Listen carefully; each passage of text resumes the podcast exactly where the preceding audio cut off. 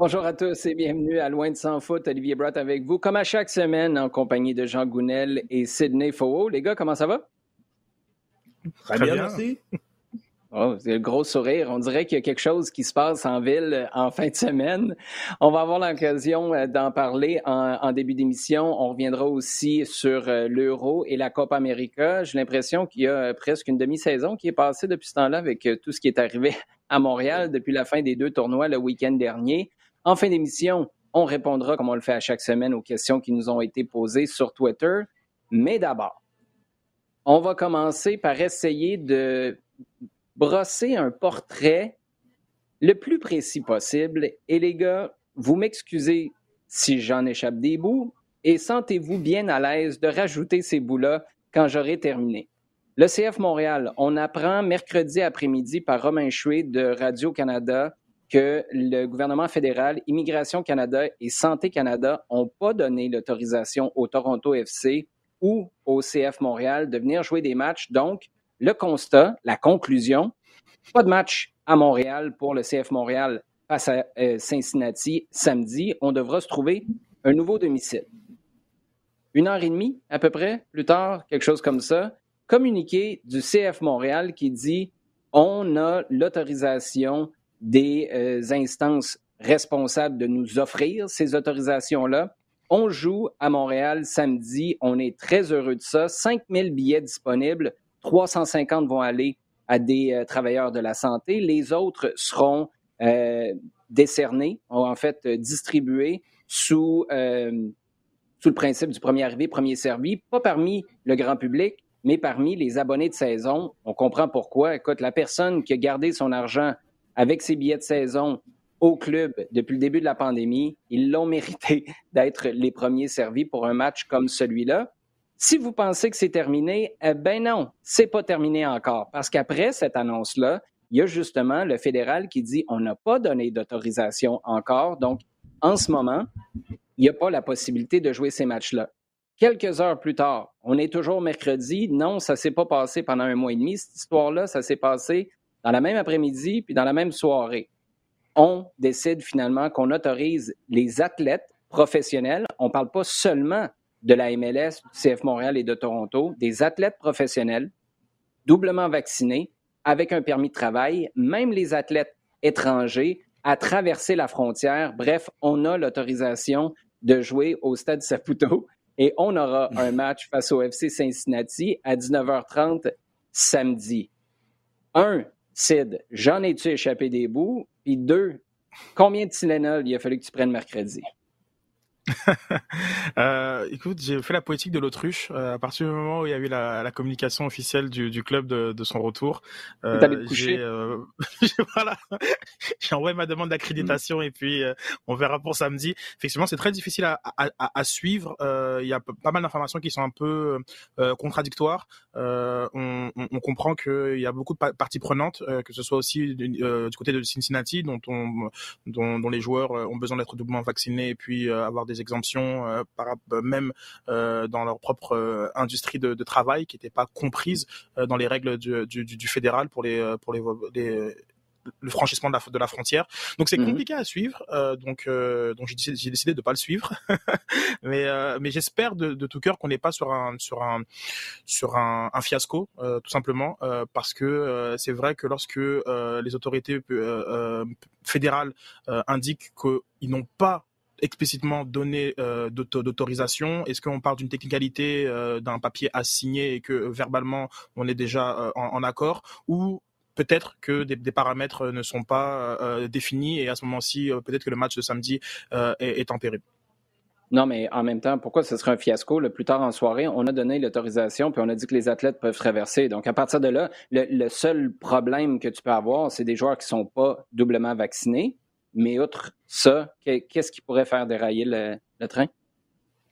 Ben, la, la, la, dernière la, dernière communication qu'il avait euh, vue de, de, de, Romain Chuyer était que le fédéral n'avait pas encore euh, donné l'autorisation euh, pour les organisations sportives canadiennes euh, donc d'accueillir une organisation sportive américaine dans le cadre du soccer parce qu'il faut quand même signaler la différence entre le pour le hockey et le soccer. C'était le, le, caractère événementiel pardon le caractère unique de des, des finales de conférences et de, et de, la coupe Stanley alors que là on, on parle d'une entente qui serait sur plusieurs euh, euh, mois euh, et c'est c'est ça qui fait que c'est pas forcément la même chose alors que je sais qu'on a beaucoup comparé les, les, les deux situations donc c'est ça mais s'il y a rien, c'est correct en, ce sens-là, Sid, tu fais très bien de ramener la comparaison avec le hockey parce que moi, j'étais le premier à, à m'insurger, à quelque part, à être très heureux de ce qui se passe avec le Canadien, mais à me dire c'est un double standard. Il y a vraiment un deux poids, deux mesures.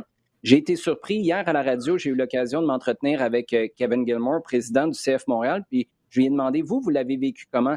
Et j'ai été surpris de voir à quel point il a séparé les deux dossiers et il a été clair que, à quelque part, on ne pouvait pas calquer ce qui a été fait pour la Ligue nationale de hockey parce qu'il disait les, les contraintes étaient tellement exigeantes dans les protocoles demandés pour les joueurs de la Ligue nationale de hockey que tu pouvais pas, tu pouvais le tenir sur quelques semaines en sachant qu'il y avait une date butoir où tu avais un septième match. Là. Tu ne peux pas aller plus loin que ça en finale de la Coupe Stanley, alors que nous, demander ça à nos joueurs et aux joueurs qui arrivent des États-Unis, sachant que ta saison va jusqu'à septembre, octobre, novembre, même décembre, si tu as jusqu'à la MLS Cup, c'était complètement impossible de demander les mêmes protocoles pour un que pour l'autre. Donc, il a fallu repartir, je ne veux pas dire sur un, un, chantier à neuf, mais on repartait avec une nouvelle planche à dessin puis c'est la raison pour laquelle. Puis honnêtement, j'ai été surpris parce que ça aurait été facile d'embarquer sur ce train-là, hein, de dire, ben, eux, ils l'ont eu, pourquoi nous, on ne l'a pas? Mais j'ai trouvé intéressant qu'on fasse la distinction entre les deux. Un élément que j'ai oublié, les gars, parce que tu as parlé, Sid, de, Cincinnati. Est-ce qu'il y a des gars non vaccinés qui ne pourront pas traverser? Euh, ça, c'est clair que ça va être intéressant de voir qui sera absent lors des voyages. Est-ce que c'est sur blessure ou est-ce que c'est euh, en raison de la vaccination? Ici, à Montréal, de ce qu'on comprend, Jean, il y en a un. Il y a Kiki Struna qui a raté les deux premiers entraînements de, de la semaine. Celui de mercredi est à huis clos, à part les 15 premières minutes. Struna, ce qu'on déduit, c'est qu'il n'est pas vacciné. Donc, ce qu'on déduit, c'est qu'il ne pourra pas être du match de samedi. Là, maintenant qu'on a les autorisations, la question se pose pour vrai. Tu fais quoi avec un cas comme celui-là?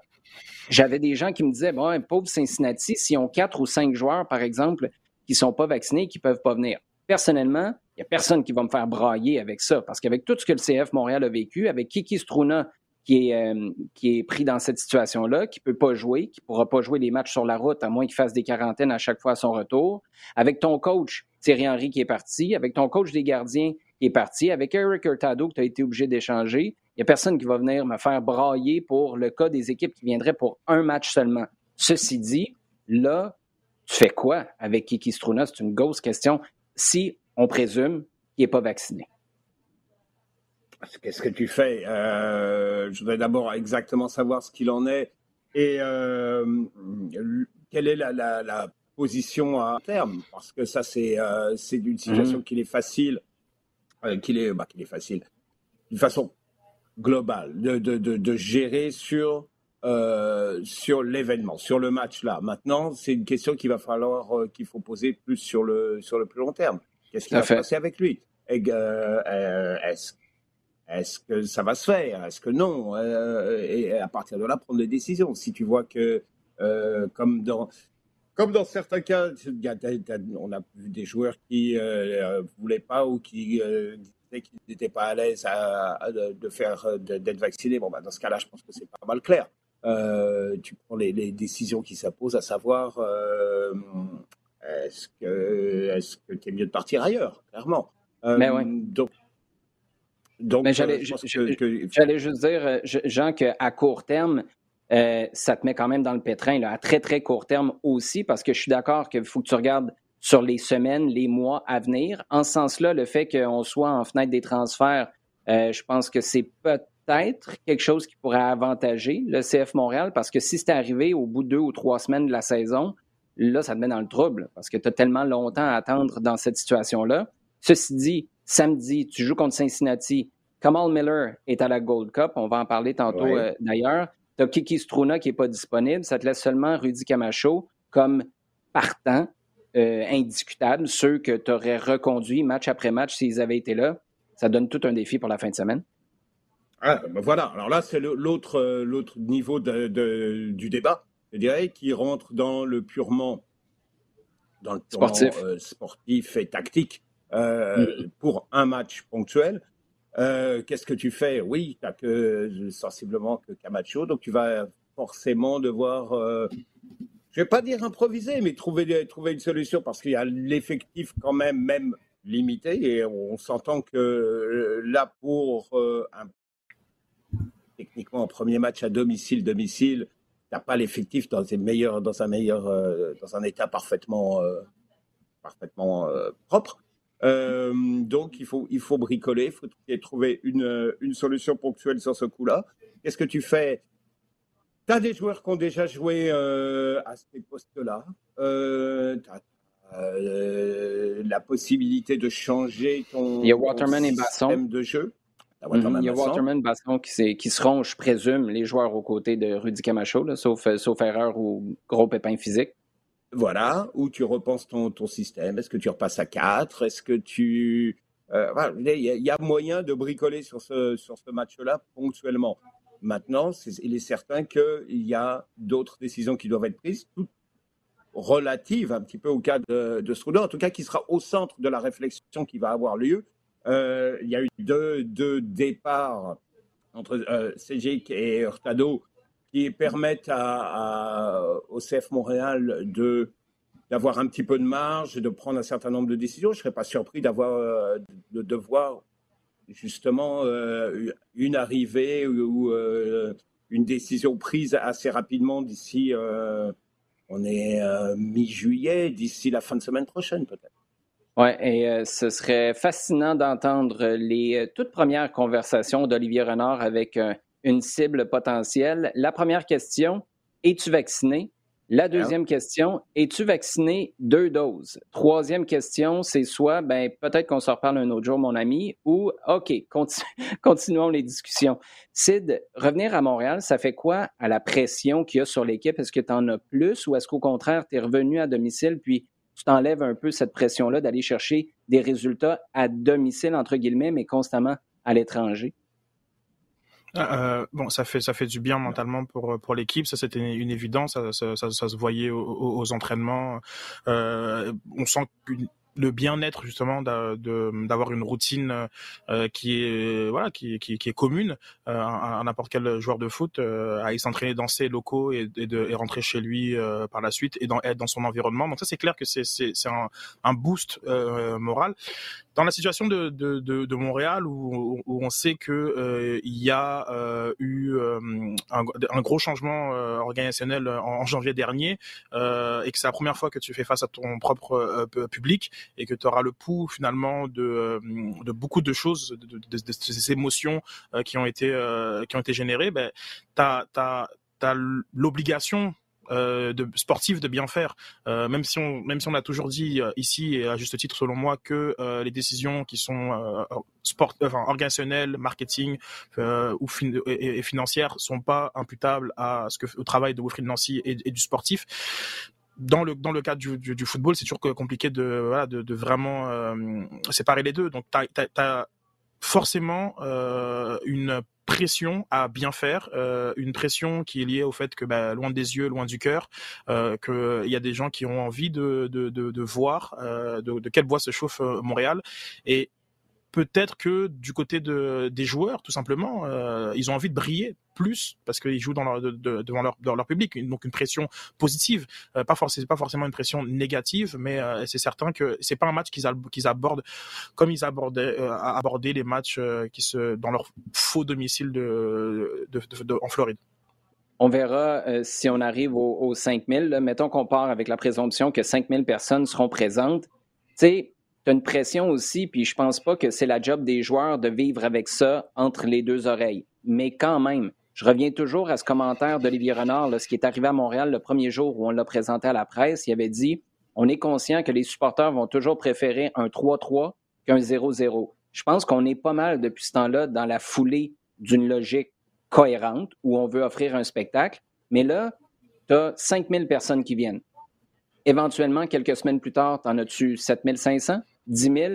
C'est pas long. Je pense que sur les prochains mois, ça va augmenter en présumant qu'on a nos protocoles qui sont en place, les choses se passent bien, il n'y a pas de cas déclaré ou d'éclosion dû à une présence au, stade Saputo, ben ton spectacle, là, tu commences à être directement relié à tes revenus potentiels plus tard cette saison. Et c'est là où tu rentres dans la business du soccer parce que tu n'avais pas ça depuis un an, un an et demi. Tu jouais toujours sur la route à huis clos, puis peu importe la qualité du spectacle, la seule chose qui pouvait changer, c'était l'intérêt sur Twitter ou les codes d'écoute à la télévision. Là, c'était revenu au guichet. J'ai très hâte de voir ce que ça va, donner en ce sens-là. Si on prend une, une perspective plus large maintenant, Jean, du soccer canadien, on ne parle pas juste de Toronto FC et du CF Montréal qui reviennent à la maison en fin de semaine, mais qu'on parle de l'équipe nationale et de la Gold Cup. Première victoire, bon, attendue. On peut même se demander si 4 à 1, c'est un résultat euh, acceptable. C'est une victoire qui était tout à fait euh, prévisible. Mais 4 à 1, tu encaisses en début de match. Là, tu joues ce soir, on enregistre euh, jeudi midi. Ce soir, c'est contre Haïti avant ton dernier match de groupe face aux États-Unis. Une performance acceptable pour le Canada à la Gold Cup, ce serait quoi, Jean? Une performance acceptable. Euh, pour moi, c'est une demi-finale. Je crois qu'il faut mettre la barre, euh, faut, mettre la barre minimale ici, à cet endroit-là. Euh, sur le premier match contre la Martinique, tu me peux mettre de côté un petit peu les, tous les, éléments afférents au début d'un tournoi, coïncidant avec euh, deux joueurs majeurs qui ne sont pas là. Ah euh, Jonathan David, c'était, on le savait depuis un certain temps. Alonso Davis, ça s'est décidé. il s'est blessé euh, très peu de temps avant le début du tournoi, donc tu perds quand même deux joueurs sur lesquels tu misais énormément. Surtout que, que l'emphase a été mise par nous-mêmes d'ailleurs sur la nature beaucoup plus offensive du jeu et le talent offensif qu'il y a dans cette équipe sans parler de ce qu'il y a autour, parce qu'il y a clairement quelque chose de bien autour. Mhm. Mais c'est vrai que ce qu'on a vu, c'est les qualités offensives, parce qu'on a parlé de David, Davis, euh, Larin, euh, euh Cavallini, Corbeano, etc. Donc on a, on a dit que Qu'est-ce que tu fais, Jean Qu'est-ce que tu fais avec Junior Hoylett, meilleur passeur de l'histoire de la sélection, avec 4, Hey, d'ailleurs, Jean, je veux t'entendre là-dessus. Quand tu as vu cette, cette stats-là, parce que c'est un record depuis, euh, depuis le week-end dernier, Junior Hoylett est le euh, meilleur passeur de l'histoire de la sélection canadienne avec 14 passes décisives. Il me semble que c'est pas beaucoup, ça. Non, ça veut dire qu'on part de pas mal loin. ça veut dire qu'on part de pas mal loin. en plus, on, est, on a joué souvent, le Canada a joué souvent dans un système où il était plus un finisseur plutôt qu'un passeur. Euh, ce qui mm. est euh, limite un peu, mais bon, il ne faut, pas se cacher. On part de très loin, hein, clairement. Alors, ce que, ce que je veux dire sur le premier match, oui, 4-1, euh, après avoir été mené 1-0, je te dis, il y a encore mettre ça sur le compte d'un début de tournoi. Tu as face à une équipe qui est rentrée peut-être un peu mieux que le Canada, parce qu'il n'y avait peut-être pas forcément le même, les mêmes attentes et de façon simple, on a le même niveau de pression mais euh, la réaction a été bonne parce qu'elle a été rapide.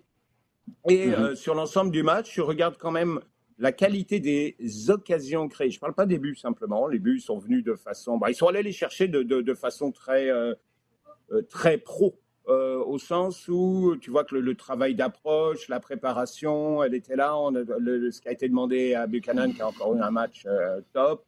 mais ce que je vois aussi, c'est les occasions que les Canadiens sont créées qui n'ont pas été convertis, mais qui sont, il y en a eu pas mal, et surtout très variés, que ce soit avec Osorio, que ce soit en passant par des centres. Il y a, il y a eu, euh, la EA de son côté a créé des choses aussi. Donc il y a eu, il y a eu, du, très positif à prendre. Clairement, le match contre Haïti, c'est autre chose, parce qu'il y a maintenant comme un vécu par rapport à cette équipe-là. Mhm. Euh, qui remonte à. Bon, on va, le faire remonter à la dernière Gold Cup, on va pas remonter euh, trop loin non plus, mais qui remonte à la, à la Gold Cup. Il y a eu un épisode supplémentaire avec les matchs de qualif Coupe du Monde qui font dans un environnement à part. Euh, clairement, c'est une équipe qui a aussi posé des problèmes aux États-Unis lors du premier match. Donc 1-0 seulement. Absolument pas le prendre à la légère. Je veux dire, ah ben, tu vois, le gagner 1-0 ce match-là, ça, suffirait parfaitement. Ça suffirait parfaitement, vraiment. Peut-être, euh, Sid, un dernier commentaire euh, là-dessus. Euh, Jean parlait de l'absence de Jonathan David, d'Alfonso Davies. À quelque part, mettons que tu l'atteins, cette demi-finale-là. Je partage personnellement l'opinion de Jean. Je serais curieux de savoir ce que tu en penses, mais de le faire sans ces deux joueurs-là, à l'approche des qualifs à l'automne, il me semble que ce serait un gros boost parce que tu n'aurais pas le feeling que ces gars-là sont simplement des sauveurs. Tu aurais vraiment le sentiment qu'ils sont capables de te faire passer un palier supplémentaire. Puis le Qatar, là, tout d'un coup, tu commencerais à y rêver pour vrai, non? Ben, je, je rejoins Jean sur le fait que les demi-finales ce serait euh, acceptable. Après, en dessous, ben, ce serait un, un, échec, même si mm-hmm. dans le radar de, de, du staff technique, on, on, on, comprend que la Gold Cup a, a moins d'importance que euh, les, les, qualifications pour pour la Coupe du Monde et qui sont demain, puisque ça, ça commence dès, dès, septembre.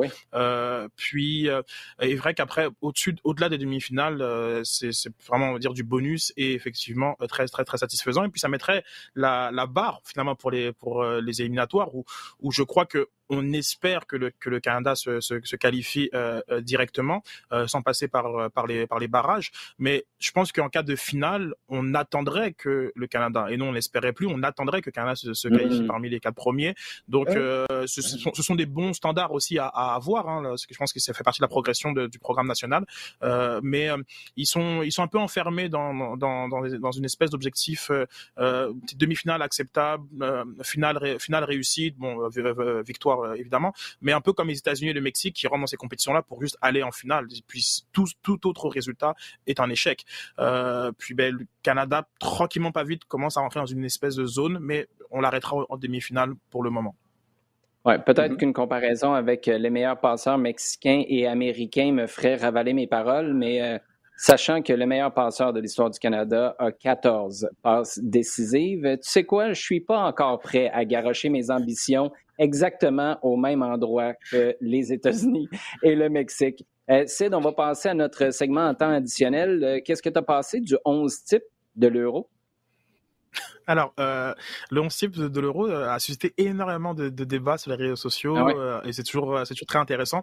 Euh, et en fait, notamment parce que euh, le premier 11 type qui a, qui, a fuité et a été celui d'un fan, mais qui, a, qui, qui, avait des bonnes compétences sur Photoshop parce qu'il a vraiment utilisé les mêmes fonds officiels de, de, l'UFA et a, mmh. a est, tellement dans, dans, une espèce de course à l'information, a été repris massivement par, par vraiment par plein de, de, de, médias très, très crédibles, mais qui ont voilà, qui, qui sont un peu précipités à, à, à, le reprendre.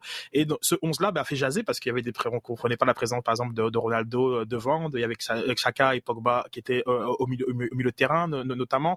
Euh, c'était c'était assez drôle de, de, de, voir voilà toutes les réactions que ça a suscité. Ensuite, euh, se sont superposés les les, les, les 11 de, de gros sites de statistiques euh, et par la suite, un jour et demi plus tard, donc dans un cycle extrêmement rapide entre entre la finale et le moment où où ça sort, euh, l'UFA euh, euh, sort effectivement son, son 11 type avec une lisibilité qui est, euh, qui est plus claire puisque euh, il y a 10 joueurs sur 11 qui ont fait partie des, demi-finales, ce qui n'était pas le cas vraiment euh, du, du, du 11 type qui, qui, qui, avait massivement circulé où, beaucoup de gens se demandaient pourquoi il n'y avait pas par exemple aucun espagnol dans, dans, dans, ce, dans, dans, dans ce 11 là. Donc c'était intéressant voilà, de voir comme, comme, comme tout, tout, ce que ça a suscité puisque après il y a toujours des préférences en termes de joueurs, en termes de, de fin de composition et puis chacun venait faire valoir son point. Ben, J'avais dit qu'il avait fait un très bon euro, etc etc. Bon, c'est toujours drôle, c'est vraiment les, vraiment les vrais débats de foot comme un, petit peu qu'on aime. Puis, euh, bah voilà, le, le, 11 qui a été vraiment par un panel d'une quasiment d'une vingtaine de personnes euh, qui, euh, qui, qui ont fait le 11 euh, de, de, de, l'UFA. Ça, ça part de, de vraiment d'anciens coachs, de, de, de, grands, très grands joueurs. De, voilà, mm-hmm. de, c'est c'est quand même un, un, vrai beau panel. Maintenant, euh, comme je dis, la lisibilité elle est plus claire, mais bon. Euh, ils sont quand même euh, basés uniquement quasiment sur les sur les compos des, euh, des, des, demi-finales, sur les quatre équipes de demi-finales, sauf Lukaku qui a réussi à, à tirer son épingle du jeu parce que c'est ouais. l'un des attaquants de, de, de, du 11 du 11 type. Et je me demande un petit peu aussi si euh, voilà si on n'a peut-être pas mis de côté certaines performances individuelles euh, significatives malgré que euh, la, le, le, collectif en tout cas que l'équipe ne soit pas rendue aux demi-finales il y a un petit peu ce côté là de ben, je regarde je regarde juste les trois derniers matchs et puis je, je te fais le type de l'euro euh, donc à quel point voilà, ça raconte l'histoire de l'euro, ça c'est toujours un peu débattable, mais c'est un, un 11 qui est très, qui est très cohérent avec vraiment tous les, avec, avec Sterling, Jorginho, beaucoup de joueurs qui, voilà, qui, Donnarumma évidemment, comme beaucoup de joueurs qui font aussi, qui ont, qui ont fait l'euro, tout simplement. Jean, je vais t'entendre là-dessus dans un instant, mais juste une petite réflexion sur euh, le gars qui a publié son type et qui a été capable de manigancer un visuel qui fonctionne. Si tu es l'UEFA, tu te poses la question, est-ce qu'on y envoie une mise en demeure ou une offre d'emploi?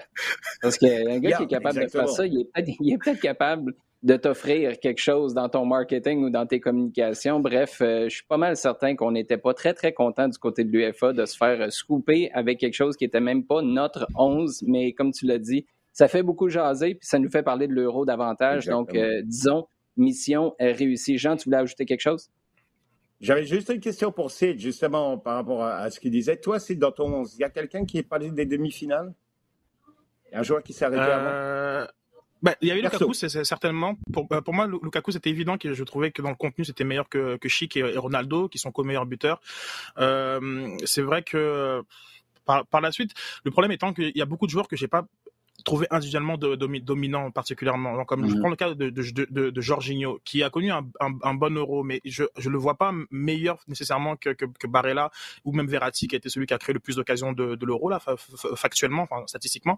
Donc c'était un peu compliqué. Genre, donc c'est parfois c'est pas forcément des choix liés aux demi-finales, mais que euh, euh, je sais pas, c'est comme entre Mele et, Spinazzola. Spinazzola il rate les deux derniers matchs, donc ça, je sais pas, c'est comme compliqué à, à, à, évaluer. Donc c'est toujours c'est un peu à la marge, euh, je dirais. Je sais pas à quel point Kane qui quand même brille dans les derniers matchs versus je sais que je considère Sterling comme la force offensive anglaise, mais le fait que Kane brille plus, ça plus la, la compétition augmente euh, en, en, en, niveau et que lui est parti euh, tirer son pénal et, et, marquer son penalty.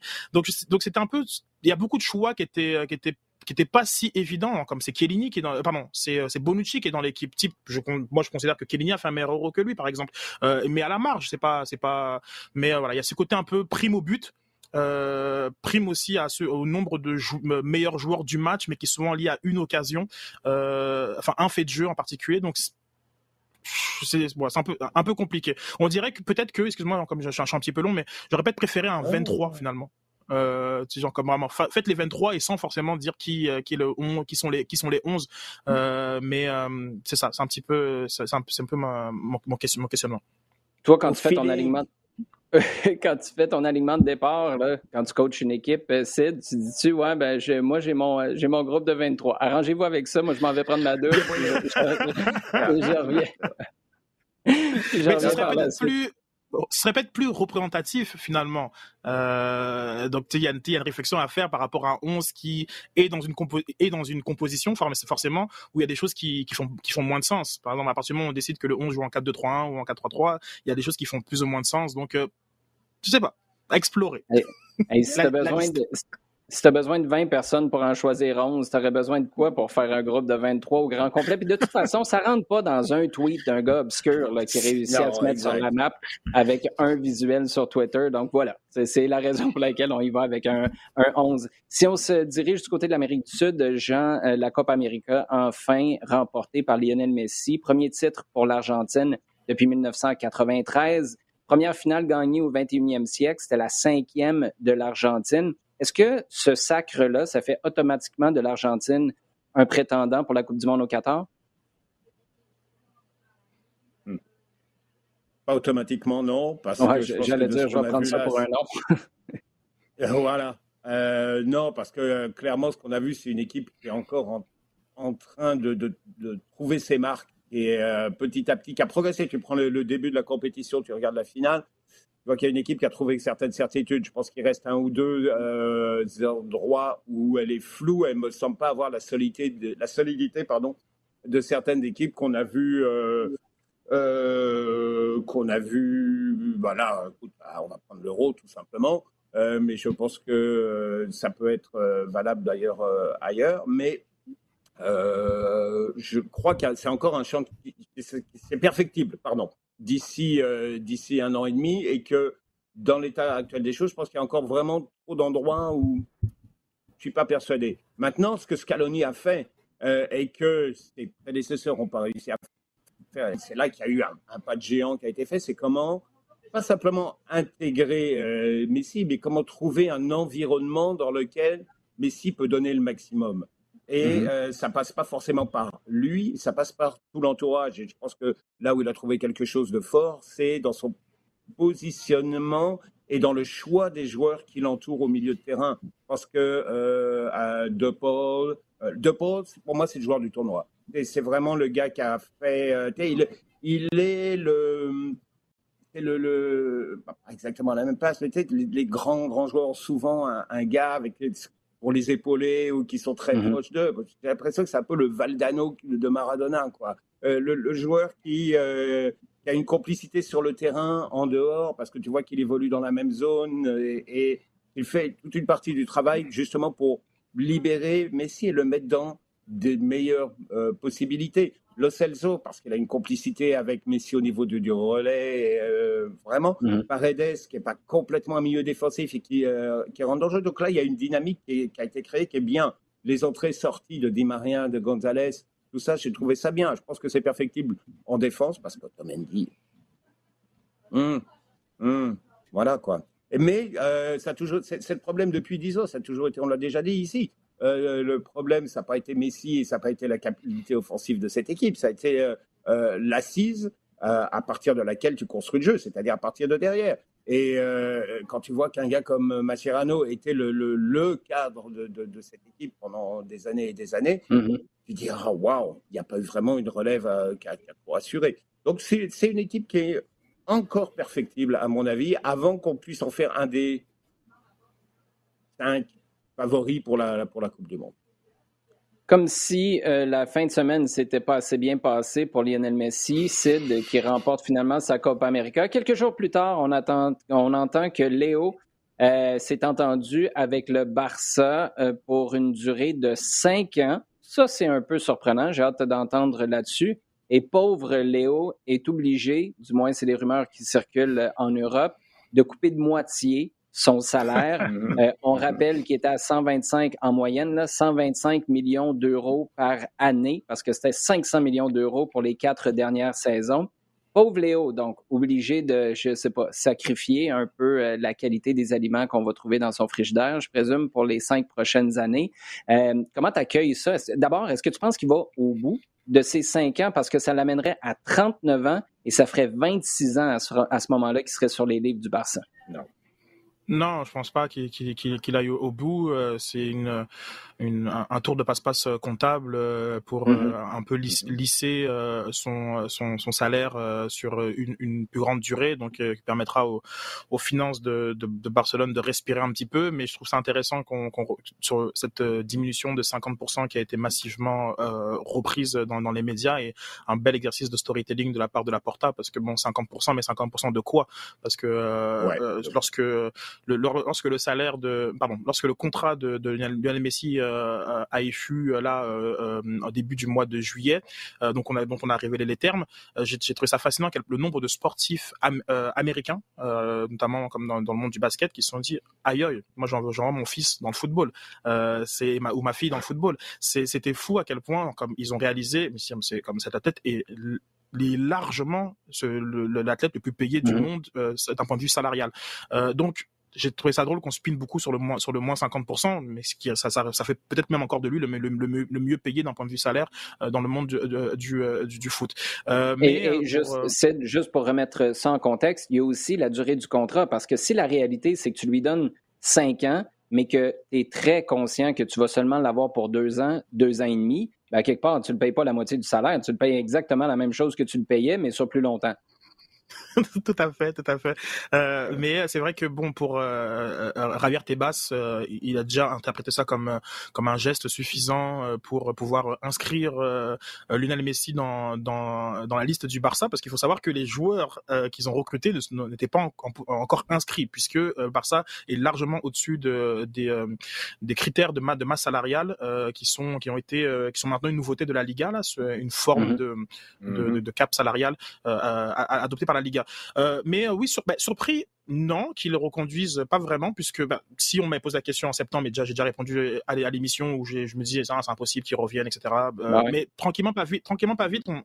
durant la saison, c'était de plus en plus évident que, que Messi euh, allait, allait, allait reconduire son, son bail à, à, à Barcelone. Je crois qu'il avait, à partir du moment où il avait gagné le, le, bras de fer euh, avec avec, euh, Bartomeu, à partir du moment où Laporta est revenu avec d'autres d'autres ambitions, mm. sportivement avec Keman, genre on, on donne pas assez de crédit, mais l'équipe a vraiment retrouvé de, à retrouver beaucoup de, euh, de, de l'essence du, du, du, grand Barça. Il y a, c'est, on voit l'élimination en huitième contre Paris Saint-Germain comme quelque chose de binaire, mais il faut sur l'ensemble de la saison et sur le contenu, euh, même cette Copa aussi qui avait été vraiment bien, euh, enfin cette cette, euh, cette Copa espagnole qui avait vraiment été très bien accueillie, euh, enfin leur victoire. Donc il y a quand même beaucoup d'éléments qui faisaient en sorte que, puis même l'arrivée d'Aguero, qui on sait que c'est vraiment l'un de mm-hmm. ses amis d'enfance, donc tout, beaucoup d'éléments qui fait que bon, c'était un peu l'évidence même qu'il qu'il signe. Et puis même je te dirais que c'est de la victoire en, en, en Copa América.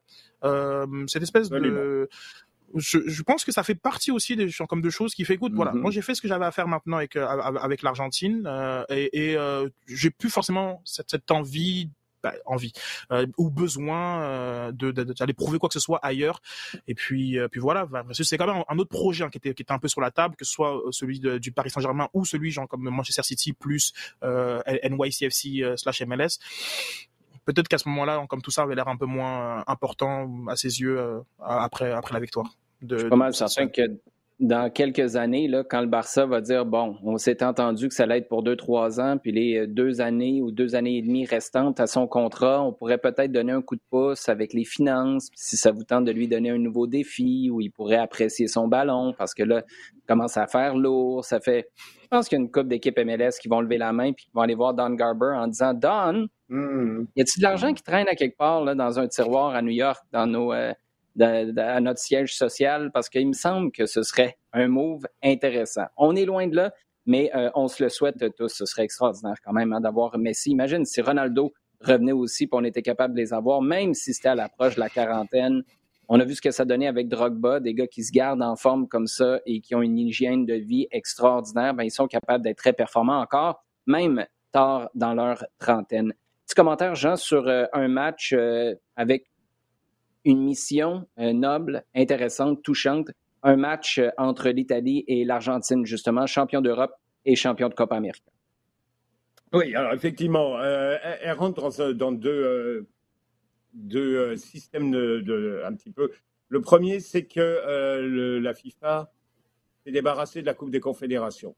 Et mhm. on veut revenir à quelque chose euh, en attendant, parce qu'elle veut faire de la place pour le mondial des clubs. On va parler, on aura l'occasion d'en reparler beaucoup de fois. Euh, elle a remis au goût du jour ce qu'on appelait le trophée Artemio Franchi, qui est un, euh, un, vieux trophée qui mettait aux prises le champion d'Europe et le champion d'Amérique du Sud, qui donc avait lieu tous les, bah, qui devait avoir, qui avait lieu tous les 3-4 ans, et encore, ça a été, c'était assez, euh, c'était assez chaotique comme, euh, comme fréquence, là, avec des tournois de façon plus régulière, ouais, voilà. Euh, ça, ça, devrait avoir lieu assez régulièrement. Bon, maintenant, ce match-là ponctuel, il vient sous l'ombre de Diego Maradona. Et mhm. qu'il y a quelque chose à faire, justement, dans cette optique-là. On a vu à la Copa l'hommage à Maradona qui a été fait au Brésil. Exact. Absolument ah fantastique, magnifique, vraiment prenant. Euh, et c'est une façon de, ouais, d'honorer de, quelqu'un pour qui la FIFA n'a jamais fait des tonnes et qui souvent, a souvent été en conflit avec, euh, avec la FIFA. Donc c'est une façon aussi de dire bon ben on a eu des on a eu des grosses plus que des grosses frictions mais voilà, il y a un moment où on, doit nous-mêmes reconnaître qu'il était au-dessus de, de, pas mal de choses et de toutes ces discussions et embrouilles qu'on a pu avoir. Sid, on va y aller avec nos sujets chauds, si tu le permets. La première question, j'ai hâte de voir ce que tu vas me répondre, parce que c'est Damien Meunier qui nous dit votre, votre favori pour le ballon d'or à ce jour, c'est qui? Mais là, là, t'as pas le droit de faire comme tu voulais faire avec ton style de l'euro tantôt, puis dire, moi, je vous sors une poche de ballon d'or, puis je vous en sors une liste de 10 ou 15. T'as pas le droit de faire ça. Il y en a un, il y en a juste un qui va être donné. Puis si tu étais pour le donner aujourd'hui, tu irais avec qui? Avec euh, Messi. Euh, pour moi, c'est. Euh, puis je pense même qu'il va être ce sera un plébiscite. Euh, on n'est pas dans son année, son année de 90 buts là, mais euh, moi je, suis certain que je pense que en France, euh, la, la, la, Copa passait à 2 heures du matin, et puis c'est pas, pas mal le cas de, de, de beaucoup de personnes en, en, mhm. Europe, mais le nombre de gens qui étaient branchés sur les réseaux pour voir cette, la, la finale et qui, euh, qui espéraient un, un titre de, de Messi. J'ai vu des images d'un club, euh, d'un club, je pense, au Bangladesh, je crois. Enfin, il y avait des, des, des, choses complètement, complètement folles, et puis on, on une joie, une communicative, euh, même si c'est marginal. Il y a quand même des gens, même au Brésil, qui, supportaient l'Argentine. Donc moi, je pense que ça, euh, ce sentiment-là, il, il, est aussi euh, partagé par par des joueurs, euh, enfin par, par, des capitaines, euh, par des sélectionneurs et aussi par certains journalistes.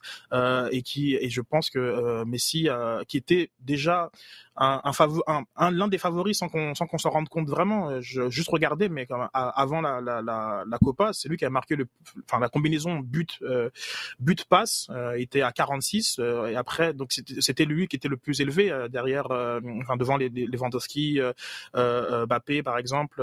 donc c'est il était un petit peu là, mais on voulait pas vraiment le dire parce qu'il y avait, il y a forcément l'euro où on se dit s'il y a un joueur européen qui brille dans l'euro et qu'on est capable aussi, genre comme De Rolier à une bonne saison de, club, ce joueur-là, il va, il, va émerger. Donc, euh, mais est-ce que là, Jorginho qui a fait une sortie, qui, qui dit, bah, je, je, je, suis celui qui a le plus gagné, il incarne vraiment le succès de l'Italie? Bon, pas, pas, pas, vraiment non plus. Euh, euh, est-ce que Lewandowski, qui forcément avec la Pologne, euh, enfin, sort au premier tour, c'est ce que lui peut aller la chercher? Mbappé, c'est son penalty raté, qui, qui, qui, qui reste dans, dans, dans, dans, dans l'idée, enfin dans, dans l'imaginaire collectif.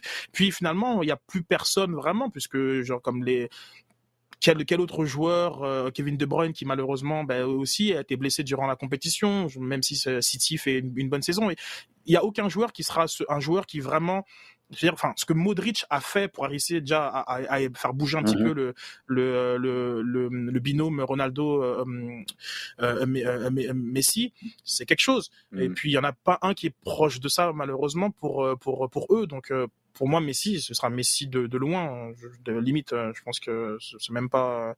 Quand je vois, enfin, même ce qu'on fait des Van Dyke et qui n'ont pas réussi à l'avoir, la, à, je, enfin, je vois même pas comment d'autres joueurs. Parce qu'il faut comprendre aussi, genre comme je, je, suis un peu long, désolé, mais il faut comprendre que là après, il va, pas se passer grand chose non plus. Je sais, on va pas de, de, septembre à, à, à décembre, il y a rien qui nous fera dire ah il a marqué un but dans la première journée de Ligue des Champions ou il a fait quelqu'un a fait un triplé ici. Ok, très bien, mais bon, qu'est-ce que ça vaut par rapport à tout ce qu'on vit entre janvier et, euh, euh, et, juin? Avant de poser la question du staff à Jean, Sid, il t'a fait quoi, Jorginho? Ah, ah, ah, pas grand, pas grand chose, mais je trouvais que sa déclaration était assez euh, présomptueuse parce que malheureusement pour lui, il, il est victime un peu du changement de, de au, au, Ballon d'Or où la question, c'est plus trop c'est quoi la question footballeur de l'année, entre footballeur de l'année et meilleur joueur du monde. mais je veux dire, si les si les si les, les et de ce monde, Iniesta l'ont jamais eu, alors qu'ils avaient parfois des, des saisons qui, ah qui, cochaient tout en, termes de, de, de performance individuelle et slash collective. Enfin, Jorginho, il, il, peut oublier ça, mais c'est pas c'est pas le plus important. Il est champion d'Europe et c'est très bien. Je voulais juste vérifier s'il n'y avait pas eu un accro à quelque part. Là. Vous êtes croisés au restaurant, puis il avait commandé la même chose que toi, puis finalement, vous avez... OK. C'était le dernier, euh, effectivement. exactement. Je voulais juste être certain. Question du staff, euh, Jean, qui nous demande quel transfert annoncé déjà ou attendu sur la scène internationale est le plus intéressant cet été pour toi? Ah, je vais y aller d'abord avec, euh, parce que j'en ai déjà parlé et parce que c'est côté favoritisme là, euh, c'est De Paul à l'Atletico. Euh, je pense que euh, là, Simeone est en train. Bon, il, est, il, va être pris avec cette histoire d'échange, peut-être Griezmann, Saul, bon, qui est discutable mais je pense que, celui-là, personnellement, il me fait vraiment plaisir. Euh, sinon, sinon euh, bah, écoute, c'est euh, à partir du moment où le cas finalement est réglé, c'est très bien. Euh, tout ce qu'on pouvait mettre comme hypothèse ou possibilité part un petit peu de, côté. Haaland, Haaland sur lequel il, il, était resté un petit peu dans l'ombre ou, peut-être l'année quelque part au-dessus de l'euro, mais on n'en parlait plus beaucoup. Là, il revient ah. fort et puis on, on parle d'un nouvel intérêt du Real pour, pour lui. est-ce que ça va se concrétiser ou est-ce que c'est une c'est quelque chose de stratégique, disons, pour faire avancer les, pions et, se positionner pour l'année prochaine, je ne sais pas. Mais il est certain qu'il va être encore au cœur de toute discussion pendant, avant d'avoir une réponse, euh, une réponse claire. Dans toutes les rumeurs qui passent, euh, Varane United, ce serait, une, ce serait pas mal. Ce serait vraiment des, Mais euh, justement, parlant de, parlant de défenseurs du Real Madrid, Ramos au PSG, tu penses Ramos quoi de ça? à Paris. Bah, Paris a fait, a fait, a fait honnêtement, Hakimi, Ramos, Donnarumma, waouh.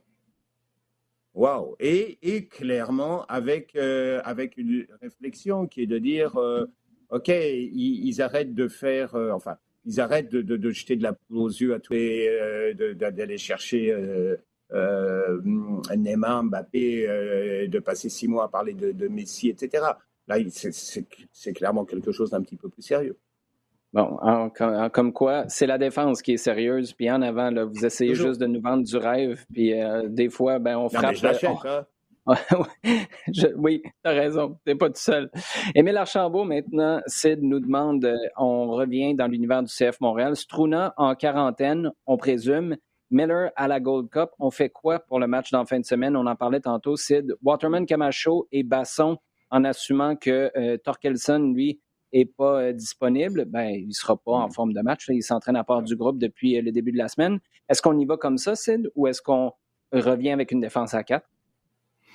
Non, pas nécessairement. Waterman a commencé euh, à droite de la défense les deux premiers matchs euh, et euh, puis c'est vrai que ça a été compliqué, mais lorsqu'il est revenu dans l'alignement, c'était largement mieux de la part du, du, du, Canadien. Et puis Bassong a joué dans cette dans le à gauche de, de la défense à la place de Miller mmh. qui a été quand même blessé aussi. Donc il pourrait faire confiance à ses joueurs et faire confiance à son système. Donc tout simplement en, en, en flanquant Camacho de, de, de, Waterman et de de, de, de Bassong. Donc pas nécessairement un, changement de, de, de, de, système de formation parce que ça pourrait aussi avoir des déséquilibres ailleurs sur le sur le sur le terrain. Mhm. Euh, donc je m'attends à ce que à, ce qu'il reste dans la même euh, configuration. Euh, et je crois aussi que, pour rebondir sur les propos de Bassong, c'est une vraie occasion pour des joueurs de se faire valoir euh, et de montrer qu'ils ont qu'ils ont leur place. Euh, c'est vrai que la défense a pas beaucoup bougé. Je pense que c'est là qu'il y a le plus les minutes les plus, euh, enfin, ont été les plus. Ouais, exactement. Donc, je crois que pour Waterman et Bassong, c'est vraiment une vraie occasion de, de, se faire valoir durant cette période-là. Il peut un peu bouger justement les cartes au retour de, de, de, de ces cadres. Oui, tu as tout à fait raison, parce que Rudy Camacho, c'est 12 départs sur 12. Puis Kiki Struna, à part le premier match de l'année, où c'est justement Waterman qui a débarré le match, il est entré en cours de match. Donc, c'est 12 présences pour Struna, mais 11 départs et 11 départs consécutifs. Euh, L'impression que Rudy Camacho va s'assurer de faire sa sieste d'après-midi, puis va bien dormir la veille, va s'assurer de manger comme il faut, parce que ça se pourrait qu'il y ait un petit peu plus de nettoyage à faire. C'est pas un manque de respect à Basson ou Waterman, c'est juste que tu étais tellement établi avec Miller en, et, surtout Struna à ta droite.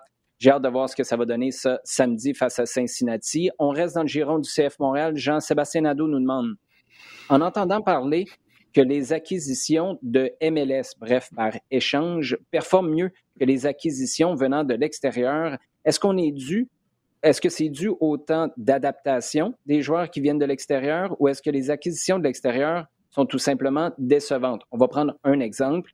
Mason Toy versus Bjorn Janssen. Je sais que Mason Toy est arrivé l'année passée, mais c'est un nouveau joueur cette saison. Est-ce que des gars comme Janssen, par exemple, euh, Hamdi peut peut-être rentrer là-dedans?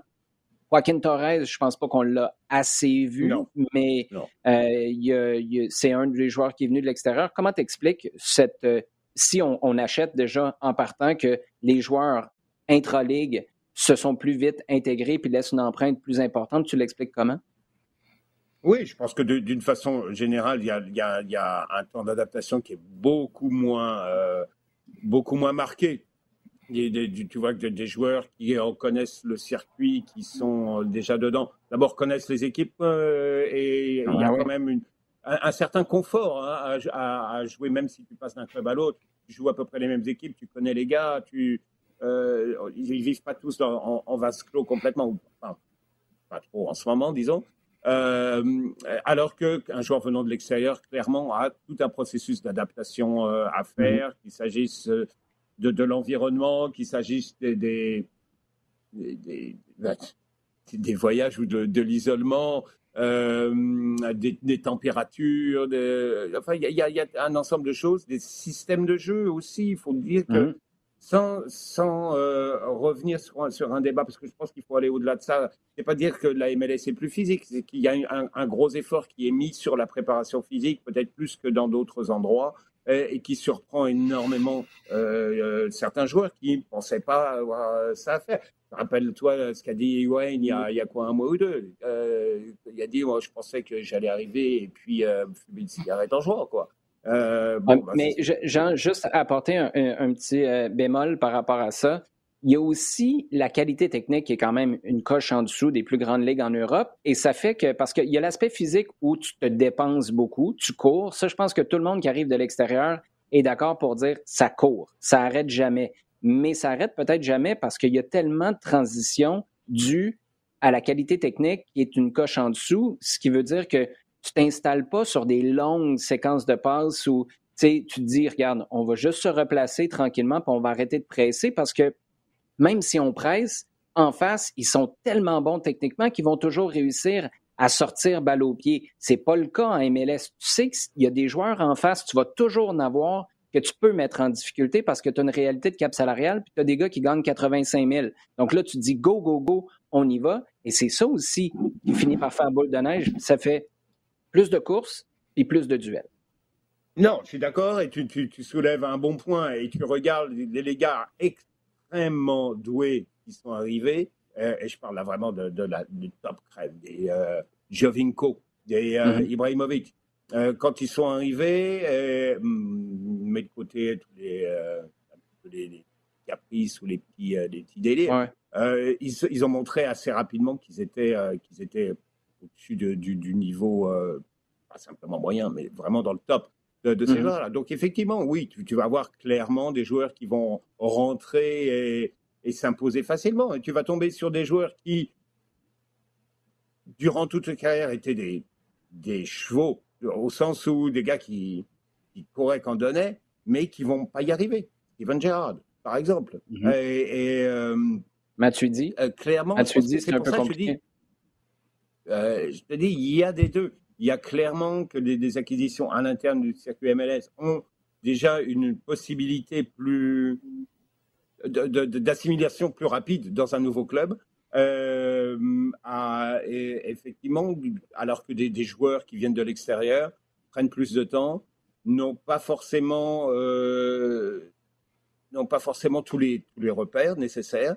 Et hormis ceux qui sont capables de surnager parce que au niveau du talent, ou pour euh, telle ou telle chose particulière sont capables vraiment de s'imposer tout de suite, eh ben, ils, vont avoir pas mal plus de mal et ça dure. Les gars, très rapidement, vous surveillez quoi? Oui, vas-y, Sid, tu voulais ajouter quelque chose en termes Oui, un petit point euh, spécifiquement pour, euh, pour, pour Montréal. il y a plus de, de, joueurs inexpérimentés de, de l'étranger dans les recrutements d'Olivier Renard. hormis Johnson, qui est vraiment voilà, qui est, qui est, un joueur mature, beaucoup sont des joueurs qui n'avaient pas 30 matchs pro et qui et qui euh, euh, justement ont besoin de de, de, de plus de, de temps de s'adapter, mais qui ont, qui ont, moins de références euh, dans, dans les dans, dans, les équipes sur lesquelles ils viennent. Contrairement, j'ai l'impression aux joueurs qui sont intra MLS où tu as des joueurs qui sont un peu plus établis, même quand ils même quand ils ont les, le, le, même âge, tu as l'impression qu'ils ils étaient mmh. déjà plus de minutes jouées. Donc peut-être que ça, ça joue aussi, et donc effectivement à l'exception de, de, de Johnson. Oui, c'est une nuance très importante à faire. Les gars, en terminant, une chose que vous allez surveiller sur euh, la prochaine semaine, il y a de la Gold Cup, il y a de la MLS, il y a le marché des transferts, évidemment, il y a les Olympiques qui commencent mercredi prochain. Jean, tu vas surveiller quoi? Oh, la Gold Cup. La Gold Cup, parce qu'on euh, a eu cette discussion. Euh, l'équipe nationale, elle revient dans, notre, dans le podcast de façon assez régulière. Et oui, on parle de la Coupe du Monde et tout, mais c'est vraiment une échéance importante pour moi, cette Gold Cup. D'habitude, on a toujours un choix un peu champ gauche. Sid, vas-tu nous parler d'un match 6 contre 6 au Parc Kent à quelque part dans la prochaine semaine? Non, non, non, euh, non, bien au contraire, sur mon, sur mon radar, il n'y a que le match contre Cincinnati euh, ce samedi au stade. Euh, puis c'est vrai que j'ai moins regardé un peu ce qui se passait euh, ailleurs. Euh, il y a un, un, gros focus dessus et gros, bien hâte en fait. Il y a tellement beaucoup de questions euh, qui, en, qui suscitent des, que, que j'ai envie d'avoir des réponses. Donc, euh, pas très original, mais sam samedi euh, 19h, je serai branché avec vous. D'ailleurs, vous serez au stade aussi, donc c'est cool. oui, tout à fait. Ça va être une première expérience pour moi pour, euh, pour décrire ce match-là à la radio. Euh, pas très original, mais je fais une fixation un peu là-dessus depuis quelques semaines. Ta famille t'en remercie, Sid, de choisir seulement une chose et que ce soit quelque chose à Montréal sur un fuseau horaire qui a de l'allure. C'est parfait. Les gars, merci beaucoup. Toujours un plaisir. Merci. Merci, merci, Oli. Merci à vous d'avoir été à l'écoute. Continuez de nous poser vos questions. C'est toujours un énorme plaisir d'échanger avec vous sur Twitter, hashtag LDSF. Continuez à partager le contenu également sur le rds.ca et sur iHeartRadio.